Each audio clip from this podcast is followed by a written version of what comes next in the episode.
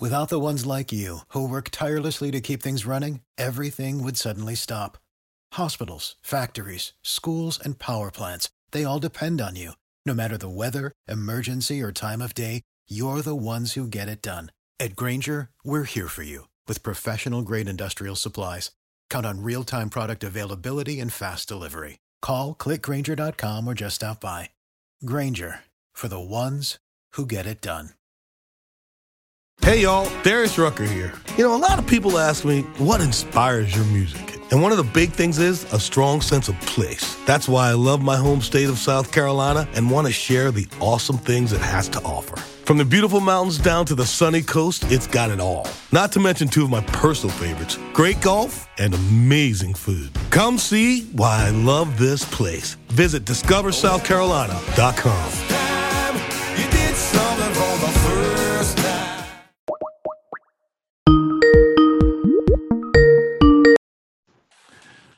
Hello.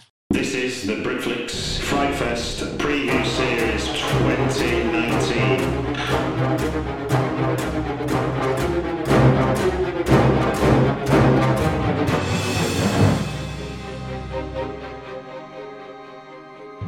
Welcome to the Britflicks.com podcast. My name's Stuart Wright, and I may as well say it because it is the first of my Fright Fest preview series for 2019. So, welcome, Abigail Blackmore. Hello. How the devil are you? I'm good, thank you. I was out with the Fright Festers yesterday, so were you. Yes. Briefly. You left early though.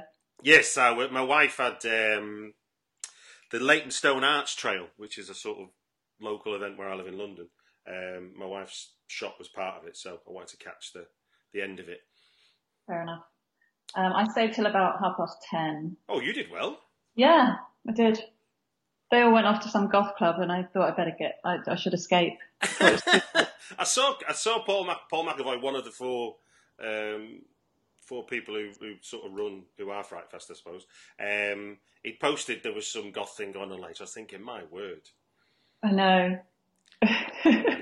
well, look, we've not come to talk about um, our various uh, admins and nightlives of London. We're here to talk about your film, which is going to be world, uh, European premiering at Fright Fest, Tales Yeah. from the Lodge. Do you want to give people a brief synopsis to what that is? Yeah, it's um, a group of friends, five friends from university who are now around the age of about 40, um, are gathering for one night to scatter the ashes of their old friend who drowned in the nearby lake about three years earlier. hmm And one of them brings along his new girlfriend, and that causes some trouble in the group. Indeed, indeed. Now, I'd already I contacted you before we did this just to say I'm I'm going to do my utmost to be not Mr. Spoiler, so it's all on you, um, because there are twists and turns in this which I'd hate to uh, I'd hate to reveal uh, for people who might not, who might listen to this before they see your film. Because I, I, I I went in as cold as I could, to be honest with you, and, it was, and I was really glad I did. Um, so what we'll do is we will uh, we'll talk about the hopefully we'll try and focus on the process of, of you making this film as much as anything else, and we'll talk about the casting and we'll talk about the music. Um, but first, I suppose we should say uh, when can people see it at Fright Fest? Uh, we are on the Monday, the final day, 26th of August, and we're the middle film in the main screen. So we're sandwiched between Satanic Panic and Rabid, which is very exciting. So I think we're on about four o'clock. They haven't released the exact times yet, but it's around four o'clock. Cool. Well, we'll put we'll put a link in the show notes so people can uh, can check that off on their diaries and uh, gnaw on their fingernails and go, oh, it's a clash with someone else, and everybody else can and you can decide then. But on the big screen, eh? Not a bad Yeah. start for Fright Fest for you. Not at all. No, So- and it means like because it's on the last day, I can just enjoy Fright Fest, knowing you know before my film show, so everybody can anticipate my film, but nobody's seen it yet, so I don't have to worry about comments or reviews. I can just enjoy the festival. Yeah, you can, can't you? Yeah, pretty good. And you and you, I presume, I'm, I'm guessing because I've seen you at Fright Fest most years. You're a regular, aren't you? Yeah, absolutely. Yeah, it's my favourite festival, and it's my hometown festival, and I love horror, so yeah. And I've had a short film there before, Mm, uh, Vintage Blood, and that was back in 2015. right.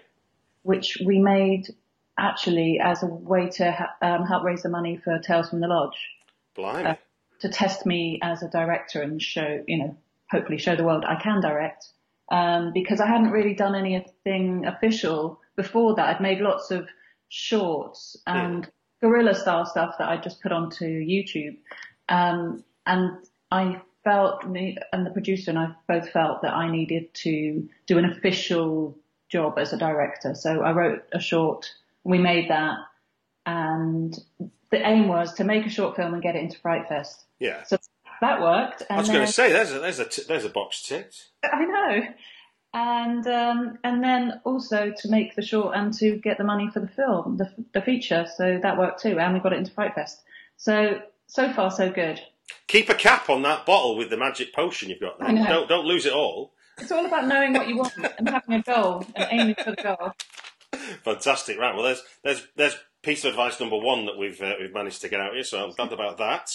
Um, so you've you've written and directed this, Yeah. um, and before we get into that, I just want I know we talked about this yesterday, but I think for the purpose of the podcast, it'd be good. This will premiered at South by Southwest early this year, and for the filmmakers out there who are looking at that kind of foreign foreign exotic thing called South by Southwest, do you want to do you want to give us a brief sort of insight into what the experience is like of uh, world premiering at somewhere so prestigious? Well, yeah. I mean, obviously, it is. It's a huge festival and a very cool festival, very widely known and very widely respected. So that was great. You know, just being accepted in itself is just amazing. Hmm. Um, the festival itself is huge. I mean, it's got so many different parts to it. The film festival is just a small. It's like 20% of the actual festival. Right. um, you're walking around town meeting people and generally then they're, they're here for, you know, they're there for the interactive festival or the music or the comedy, um, or games. So, um, it's quite strange because Austin itself has seemed, seems to have doubled since the last time I was there back in 2010. I think it's, the city itself has grown so much that Yeah.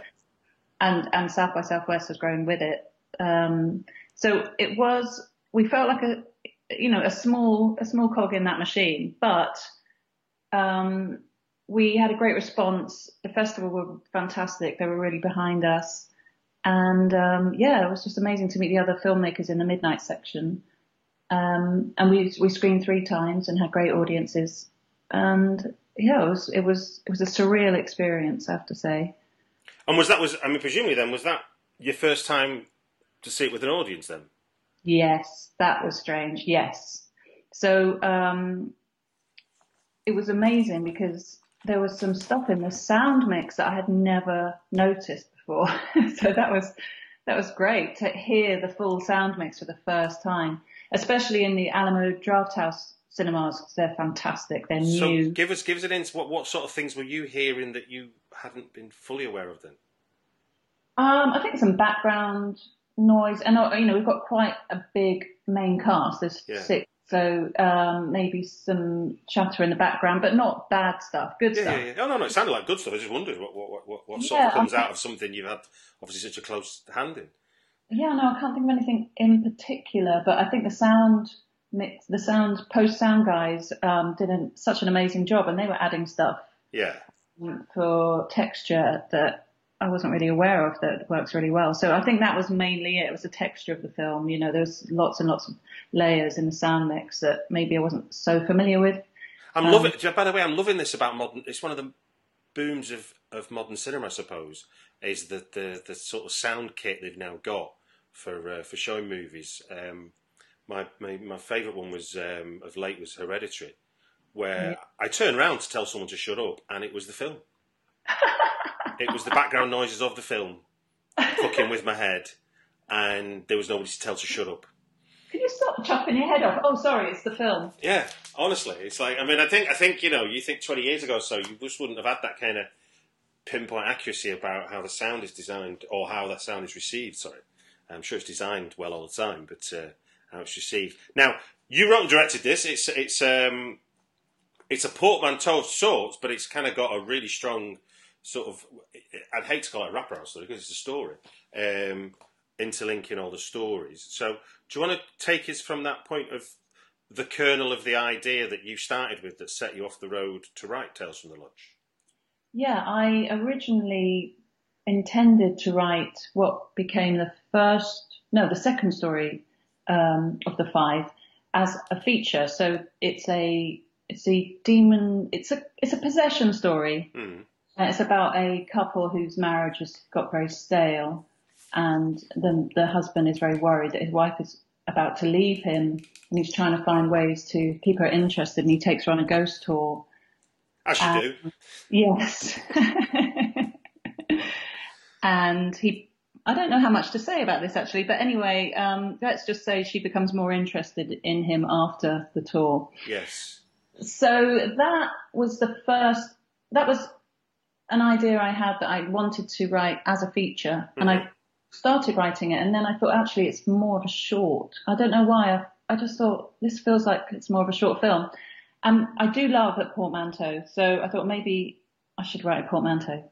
I, I am a big fan of Creep Show and, and, and stuff like that. And Tales of the Unexpected. I know they're not portmanteaus, but you know, shorter stories. Yeah, yeah, I know. Like one act plays. Absolutely, yeah. So I thought, well, maybe I should write that. And also, it might be easier to get it made. Hmm. I think that this was a few years ago now, I was thinking this. So, um, it was really a case of going, okay, well, that's my first story. Well, who, who, who would be telling these stories? Well, where would they be? Sitting around a campfire? Why are they there? Well, they're old friends. You know, it became, it just built that Hmm. asking myself questions. Why are they there? Who are they? Who are these people? What are their lives like now? Um, and then, yeah, it just went from there really. So when I met Ed Barrett, our producer, Yes. and Richard Wiley is our second producer, um, I sent him the script and there were only three stories and he suggested I add two more. So I did the first and the last one. Okay. So that's kind of how it worked really. So, so quite pra- so, so in, a, in a sense, quite quite practical. yeah. Uh, Yeah. and then just sort of appreciating what the, the, the way a portmanteau works. So it's like basically, all right, give it a setting to tell the story. Yeah. Um, now, one of the the main things. story, sorry, the main story, the, the framework story or whatever, just grew and grew and grew. Okay. And it's now about 70% of the movie. Yeah, I was going to say because it's one of the things that it was. I mean, I must admit, I, like I say, I went in cold, so I hadn't even read like the um, the IMDb thing. That obviously tells you it's a portmanteau, and it re- watching it, it really wasn't until um, till Laura Fraser starts telling her story. I'm like, oh man, oh, it's a it's a portmanteau. This. Because I was like, I was in. I just thought, oh, there's, he's just told a story about why his car went missing or whatever, you know. And I thought that's because you know because we've got the because you, you know the, the early part of the setup is the five people that know each other well and the one and the new girlfriend. So that's kind of a classic setup in some senses, and we're kind of like it's a horror film, so we're like, oh, what's uh, what's what's happening? Why you know is the stranger important? Is it not? And then suddenly I'm like, oh right, we're going somewhere else with this. Um, Good. and I began. I was like, so I was glad. I was glad that. Uh, I was glad, I began, glad I'm not stupid for starters. Um, uh, Jury So- that one. well, yeah, yeah, true, yeah. Only I can claim it. Um, So uh, that that leads me on to sort of in terms of the, the cast you filled it with, um, and and I'm over, I'm always envious from a writing point of view of um, being able to do that. Can you say it's a big league cast? You've got six characters to play with, which also means you've got six characters to think of. Which which if you do the maths, it's in fact I'm not. go- I was going to do the maths then for a second. Um, I'm trying to think how many relationships that is you've got to manage. Um, I should know this. Uh, but but it's a lot, you know, all the different people to interact with each other and have and what they think of each other and how they respond to it. It's a hell of a feat from a writing point of view, and it's one of the things that really zings about this this film is that you feel like you feel like the relationships between each person is is a real one, e- even though obviously it's it's a it's a work of fiction to push a story forward. That's great. That's exactly what was interesting to me about it because you have six characters and, you know, everyone's different with different people. Who are you when you're talking to your mum? Who are you when you're talking to the bank manager? You know, everyone has a different relationship with everyone mm. else. That's, that made it much more interesting to write and easier to write because you sort of got to know the characters as you're writing, like who, mm. you know, and also I try to define them quite clearly for myself. So in a, in an almost stereotypical way. And, and that really helped me to write the, the, the relationships within the whole group it, uh, as, as, as couples, but also as friends or, you know, and, and, and you can instantly go, well, what are the issues between these people? What are the history? What's the history between these two? And when did she come into the group? um, how long have they, you know, all that stuff is is much more fun as a writer than what I have struggled with a lot with some scripts, which is who are these people? I don't even know who this is. Who am I? Who am I trying to create this world for? You know, so um, I think these characters are, um, you know, you've got the the couple who are married with three young children who are under eight, I think, Hmm. who are living that life and are just happy to be away from the kids for a night so they can drink and swear and have some peace and quiet. Yeah. And and then you've got the couple who um, Mackenzie Crook's character is um, has a terminal heart condition and he's on. Well, I don't want to give too much away, but he's he's very ill. And Laura Fraser, his wife, who's basically you know looking after him and and, and has sort of put her life on hold a bit, um, and is a little bit unhappy.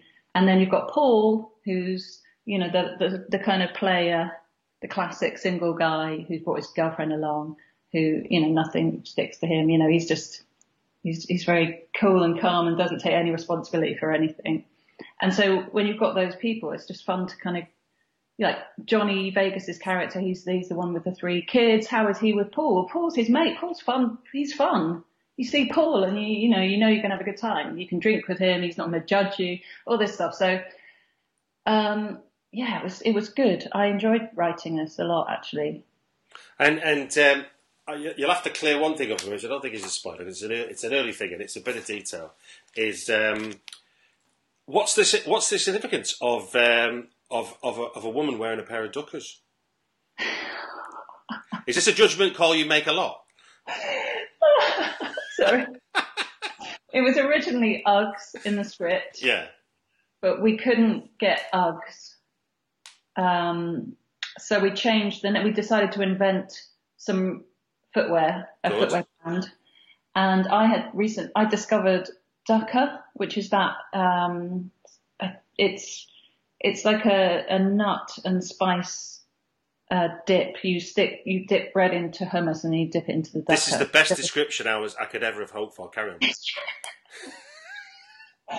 And I was telling everybody about this dukkah that I discovered in a restaurant in Newcastle. And so when we had to come up with a brand name for these uh, boots, we just, I said, look, let's call them duckers. Um, because it's, it's a bit like Uggs. Oh yeah, yeah, yeah, yeah, yeah. Um, so that's where, that's where that came from. Because it did tickle me. Those boots are horrible as well. You just know they cost four hundred pounds and they're ugly. We, I mean, the brilliant um, costume designer Ryan Hooper. He came up with a design. He bought some very cheap boots and just, you know, blinged them up and put the Ducker label on. Now, now it's it's not it's not a massive part of the film, but it's worth it's worth pointing out, given you wrote and directed it, that you're also in it. Yeah. How was how was directing yourself? Well, that brings us on to the fact that the and how we got such a brilliant cast. Hmm. um, was what we did. We um, we got the cast to direct or co-direct their own short story. Ah, So um, I appear three in three of the shorts. oh look, that's how bad my eyesight is. I had, you, I, had you in Ah, the I saw you in the go- the only one I saw you or noted, so to say, was the ghost one, the the ghost hunter one. oh, yes. Well, that's where I look most like myself, I suppose. Yeah, yeah, your high five that you nearly got left hanging. I think. I did. That was. I, I actually had real trouble with that. I um, Laura Fraser directed that, and I couldn't stop laughing. I was so delighted to be playing a ghost hunter, and the costume and everything. I just couldn't control my mirth. It was gorgeous. I loved it. But yeah, I every, when you see me look down, it's because I'm laughing. Ah, right. So go on. Sorry. So you, you, you co-directed with, with with your extended cast, as it were. Carry on. Yeah, I mean, I was really, I like, I, I've been calling myself wingman really than co-director. Yeah. Um, because I wanted them to take control. So, um, uh, we, when we, sh- so when we were doing, how, you know, during the shoot, we did the first three weeks on the lodge, on the main story. And then the, the final week, we split between the, the different tales. And so the actors were doing their directing. Mackenzie's story took one day, um, because that's all very self-contained. Con- Whereas the others were split over a few days. Um, and I was just there sort of by their side, helping or pulling them back or making sure they stayed on the script, um, making sure there was, you know, just consistency control really. For Mm. because obviously, you know, I was more aware of the whole film as a project, a project, Yeah. and um, and I didn't. I had to stop them kind of going off the rails a bit occasionally. It was great though. Worked really well. So I, you know, it was hard, but it, they they all just, you know, a few of them were a bit unsure at first when we offered them, uh, what- offered it to them, but um, once they were once they had their director's headphones on, they were going. It was brilliant. It was brilliant to watch. The only person who didn't have a story to direct was Sophie Thompson, but I but she ended up directing the scene where Martha goes to the toilet. I thought that was quite fun to give her that to do. Yeah, that is a good one. The the uh, the, the, the the bit the bit I liked the, the sort of I guess if, if you talk about the, the sort of portmanteau horror anthology canon as a whole, I like I like something that I, I feel like you've added because I've not seen it before. Um, is is the very sort of meta side of it, which is whether it's meta that's maybe the wrong, wrong word, but it is sort of there's definitely meta, obviously. There's meta in all horror films, I guess, but but it was more your breaking of the breaking of the fourth wall within your film. So the idea of us of somebody telling a story, us seeing a story, but then the voices from it. So the so the story in the past or the story in the future, as Johnny Vegas's story was, um, but the people in the present are still present in the moment. So you've got voices. yeah. And I Yeah. thought it was a really neat idea. I thought it was a really neat part of way of telling because it gave it that reality of well, yeah. If I'm telling you a story in a pub, Yeah. you're not waiting for the beat. And I think there's one. I mean, there's one particular bit where Johnny Vegas is literally, I'm getting to that. I'm getting to that. Or the uh, or or when Paul's telling his this saying, I'm going, yeah, I'm getting to the door, and I'm like, that's quite funny because yeah, because you would have you have the point in any story you're telling, no matter how mundane it is, where someone's going, get on with it. Yeah. What is it? What is it? Yeah. Um, I, I thought it was really neat. I, I just think um, I didn't want it to be slick. Hmm. Uh, I wanted it to be realistic, and you know the way we tell stories as human beings, as you said, you know we do forget things, we do um, have to go back or correct ourselves, or you know we s- repeat while we're trying to think what the next thing thing is. It's it's and when people do ask you questions, people talk over each other. People say, "Oh, fill out the glass," or um, so. Yeah, especially if you're in a group of old friends, nobody's standing there going, "Oh, he's telling a story. We must all be quiet now and listen." You know, of course not. Um, so, and I like how they take the piss out of each other, and you know, all that stuff is good. Yeah, yeah. You, so you so you brought you bring you bring the characters as we've seen them, even Yeah. to the story moments as well. It's like they don't they don't leave just to be reverent for a story. Yeah, great. Yeah, And also, you do the, the clever trick of not finishing stories exactly, and then it continues into the present. I love that as well. There's a, I think there's one or two of them where where what we see is is the story. and We see enough of it, obviously, to understand what's going on. But then there's that nagging thing as an audience, and then a character goes, whispers, "So, so what happened there?"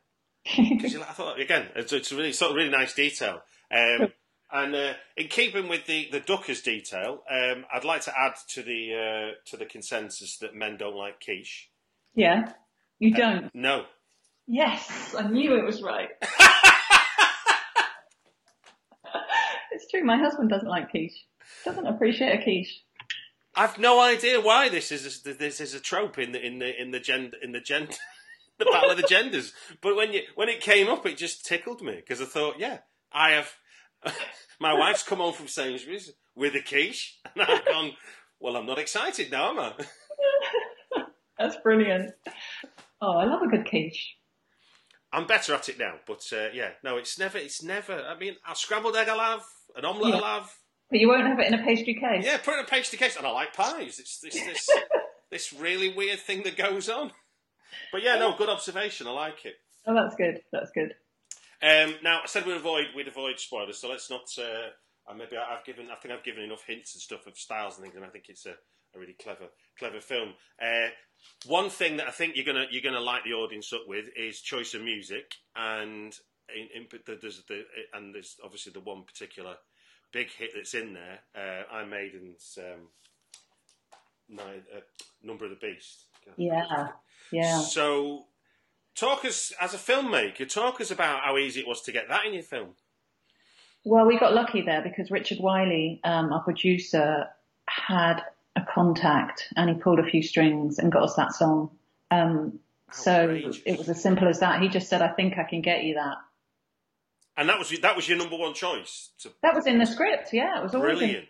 for years. So that was amazing. It was, per- I mean, I, yeah, it's perfect. We needed it, so I had to write them a letter, and I sent them the pages. I sent them that story, um, it, the script, scripted pages for that story, and I wrote them and said exactly why I needed that song and why I want, you know, it was perfect. And they said, yeah, you can have it, but can't use it in the trailer, and you can't use it. Uh, no, just the trailer, I think. But yeah, so we got it. It was amazing, amazing. And that's uh, Nicholas Stevenson, isn't it? The Nicholas Stevenson and Kevin Clerkin, yeah, they um, have a fun sex scene. it was more the fact that I never I never thought I'd see Nicholas Stevenson of Brookside fame dancing in the kitchen to Number of the Beast. These these Oh, weren't yeah. things I'd ever thought I'd ever join up as a as a, as, a, as, a, as eventuality. Isn't that what filmmakers love doing? Though, putting crazy things together. Indeed, no, it was uh, it was very good. I uh, yeah, so I think I think I'm hoping I'm hoping that the uh, Frightfest audience um, appreciates that for what for for everything that it is. Um, and the 20th anniversary, the idea that Iron Maiden's Number of the Beast is going to get played at the 20th 20th Frightfest is uh, props to you. That's brilliant. Yeah, I hadn't thought of that. That's great. So, also though, as I was looking through the song credits, because I was I'm that nosy, uh, I see a name that I recognise. hmm I see yours. Oh, You, sound surprised. Surely you put you, you knew you were on the credits. I forgot. Well, kind of, yeah. As a lyric, lyricist. yeah, for uh, Yeah. nothing hurts so much as you. Oh, Who's No. bad faith then? that's hilarious. Um, Are they real? Is that a real band? Well, yes. Um, our composer Warren Bennett. Mm, Um, he wrote the music for that. I wrote the. I sent him some lyrics. yeah. and he wrote the music and then he got someone and I should know who this is to um, record it and play it um, and sing it. So I never met him, never met the guy who sang it, but he did a fantastic job. I love that song. It makes me laugh. Bad Faith, yeah. Um, I, I hate to say I don't know who that is, but thank you, Bad Faith, for your faith. Um, yeah, nothing hurts as much as you do. That's over the end credits and uh, Yes. cheesy hair rock. I love it. Um, yeah, it's cheese. No, no, good work, good work again. Uh, it did make me laugh because I was like, I was thinking, well, I don't know these songs, and I'm like looking through, and I'm like, oh, there's your name. I'd forgotten about that. Many strings to her bow. The thing is, when you're making films, you just do so much stuff. You're, you're always doing something. Um, you go, oh, I'll, fig- I'll sort that out, or we'll figure that out, or whatever. Oh, we need this, we need that. Oh, I'll quickly write some lyrics and send them to you. You know, that's, and you forget that actually, when you look at the credits afterwards, you go, oh yeah, I suppose I did write that. But you see, I mean, this is the, the, the thing that I think writers are writers. I mean, I'm I'm, I'm friends with um, Geoff Deane, who used to be the lead singer and songwriter in Modern Romance. Oh. He wrote wow. Kinky Boots, the film. Oh, did he? Oh, yeah, wow. and he's wrote tons of like Birds of the Feather and things like that. So, and there's another guy I know called Damon Rochefort. He wrote um, "I Want to Give You Devotion," the classic early '90s house track, and he's a lead writer on Coronation Street now. So, Oh, wow. so I think there's uh, you know songwriting, script writing, it's all writing. It is. Exactly. And uh, writing cheese, I've tried to, I've, I've, I've tried to write songs once, and I ended up just writing a kind of soft rock ballad, and thought, what, what am I Yeah. doing? Well, that's pretty much what that is. I, I mean, it's so hard. I found it really incre- incredibly hard to write poetry or, or lyric. Yeah, I've been posting on social media of late, mad lyrics that I love. Yeah. Um, we got Tim Elsenburg um, from Sweet Billy Pilgrim to write the song Hero as well, which is fantastic. Um, he's he's a genius. Um, and Warren Bennett is just brilliant composer. So- he he also did he also did my short film Vintage Blood. Okay. But he's the son of Brian Bennett, I think, the sh- drummer from the Shadows. Is he? Yeah. Fantastic. So, I mean, talk us through then that, that, that collaboration then when you're when when you when you're you sort of going to someone for music for your film and they're not and it's these are songs aren't they they're not they're not uh, they're not scores it's not He did the score as well. He did the, he did Yeah. everything. okay Um, but yeah, the songs we obviously had moments in the film where we wanted a, a big song. So Yeah. Hero was the song over a fight scene, Hmm. um, sung by my friend um, Steve Charlotte Klinderud. yeah, um, good name that I noted I noted that one good name where's Yeah. it where, where's it from Norwegian. all right cool Um, she and I were at drama school together. yeah got an incredible voice and she's got her own studio. So we sent her um, the track and she sang it and sent it back and yeah, worked out really well. uh, so that was great to get an old friend involved. I love that. I love being able to like go, I know a talented singer and I want to use her. Um, so that's brilliant. Um, what was it? Uh, so Warren Bennett, how does that work? Well, yeah, so we knew we wanted that song. We wanted mm. sort of a hero song for that fight scene. We wanted some, a big rock ballad for the credits. Um, so those were the two songs that we wrote specifically for the film. Yeah. Um, and, th- and then there are some songs by Sweet Billy Pilgrim that we've used dotted through the film. Um, and then the rest is score. And so Warren and I just, we, we kind of went from Vintage Blood, which was our short, my short film that I made. Yeah. Um, he scored that and I loved his work on that. So we just said, look, let's more of the same really. We, we, we're harkening back to, or harking back to um, things like Tales of the Unexpected, you know, British horror. Mm. Um, and that was kind of the, um, that was basic, that was the basic idea really. And uh, I think Warren knows what I like. And, uh, so we just kept talking back and forth and he'd send me bits. And, um, yeah, just, it took, it takes a long time, but we, we were working on it while I was in the edit. So and he'd come into the edit and watch a rough cut. And yeah, just lots of communicating. Cool. Now, uh, one one of the performances that was uh, that was stand out for me because it was it seemed it seemed such a fun part to play, and I imagine the pair of you as you director and her the actor must have had a lot of fun getting getting it getting it on the getting it in the camera was uh, Laura Fraser's sort of um, attitude towards uh, Mickey, Nicky, Nicky, Mickey yeah. Uh, throughout from the I mean from the moment she walks in the room, um, and it's it's it's brilliantly unwarranted, but also excellently consistent. Great. you know what I mean? It's I mean there's nothing there's no and even when even when she's pulled up, which is what I liked about it most, it doesn't stop her. Um, and it's not like it's she's looking for it. It's just that the minute Mickey opens her mouth, that's her chance. Yeah, and she just help herself. So what? So what was your? I mean, I'm guessing a lot was on the page, but how, in terms of directing that kind of character, what was your conversation like between you and, and Laura Fraser, and, and, Laura Fraser with you even? I think I, I, only really remember giving her one note about it, and that was just go go further. Yeah. Be meaner, and that she said, "Are you sure?" And I was like, "Yeah." Be a bitch. Just be be hard. And she has become hard over the years, and I don't. I, I think she hates that about herself, but um, and she just can't help. You know, when you've prepared yourself and you look forward to something so much, she looks forward to this weekend, and she just wants to relax with her friends, and then one of them brings his new girlfriend, and she's like, no, now I have to be polite and have to ask her, you know, make conversation and have to. It's not all. It's not going to be in jokes and rudeness and you know. We can't relax. What happens to us around forty that just means I don't want to, I don't want new friends anymore. Caring so much. We've got enough friends. I don't need another friend. My wife got her here. well, look, let's remind people when can they see Tales of the Lodge?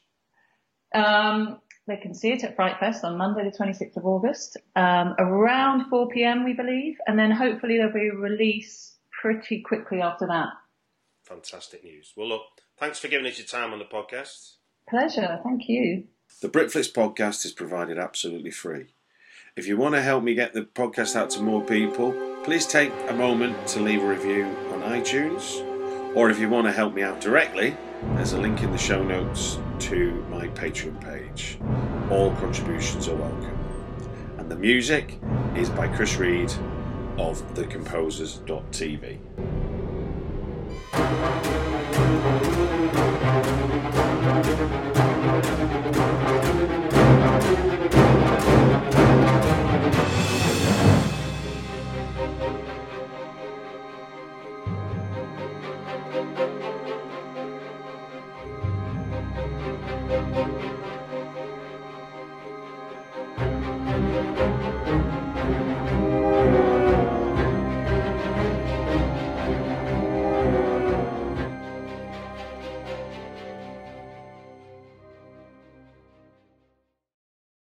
Mother's Day is almost here, and you can get her the most beautiful time tested gift around a watch she can wear every day for movement.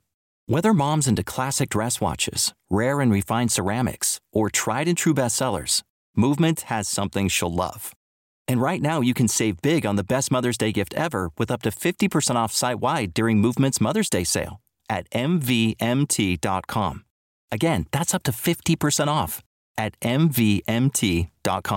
Hey y'all, Darius Rucker here. You know, a lot of people ask me, what inspires your music? And one of the big things is a strong sense of place. That's why I love my home state of South Carolina and want to share the awesome things it has to offer.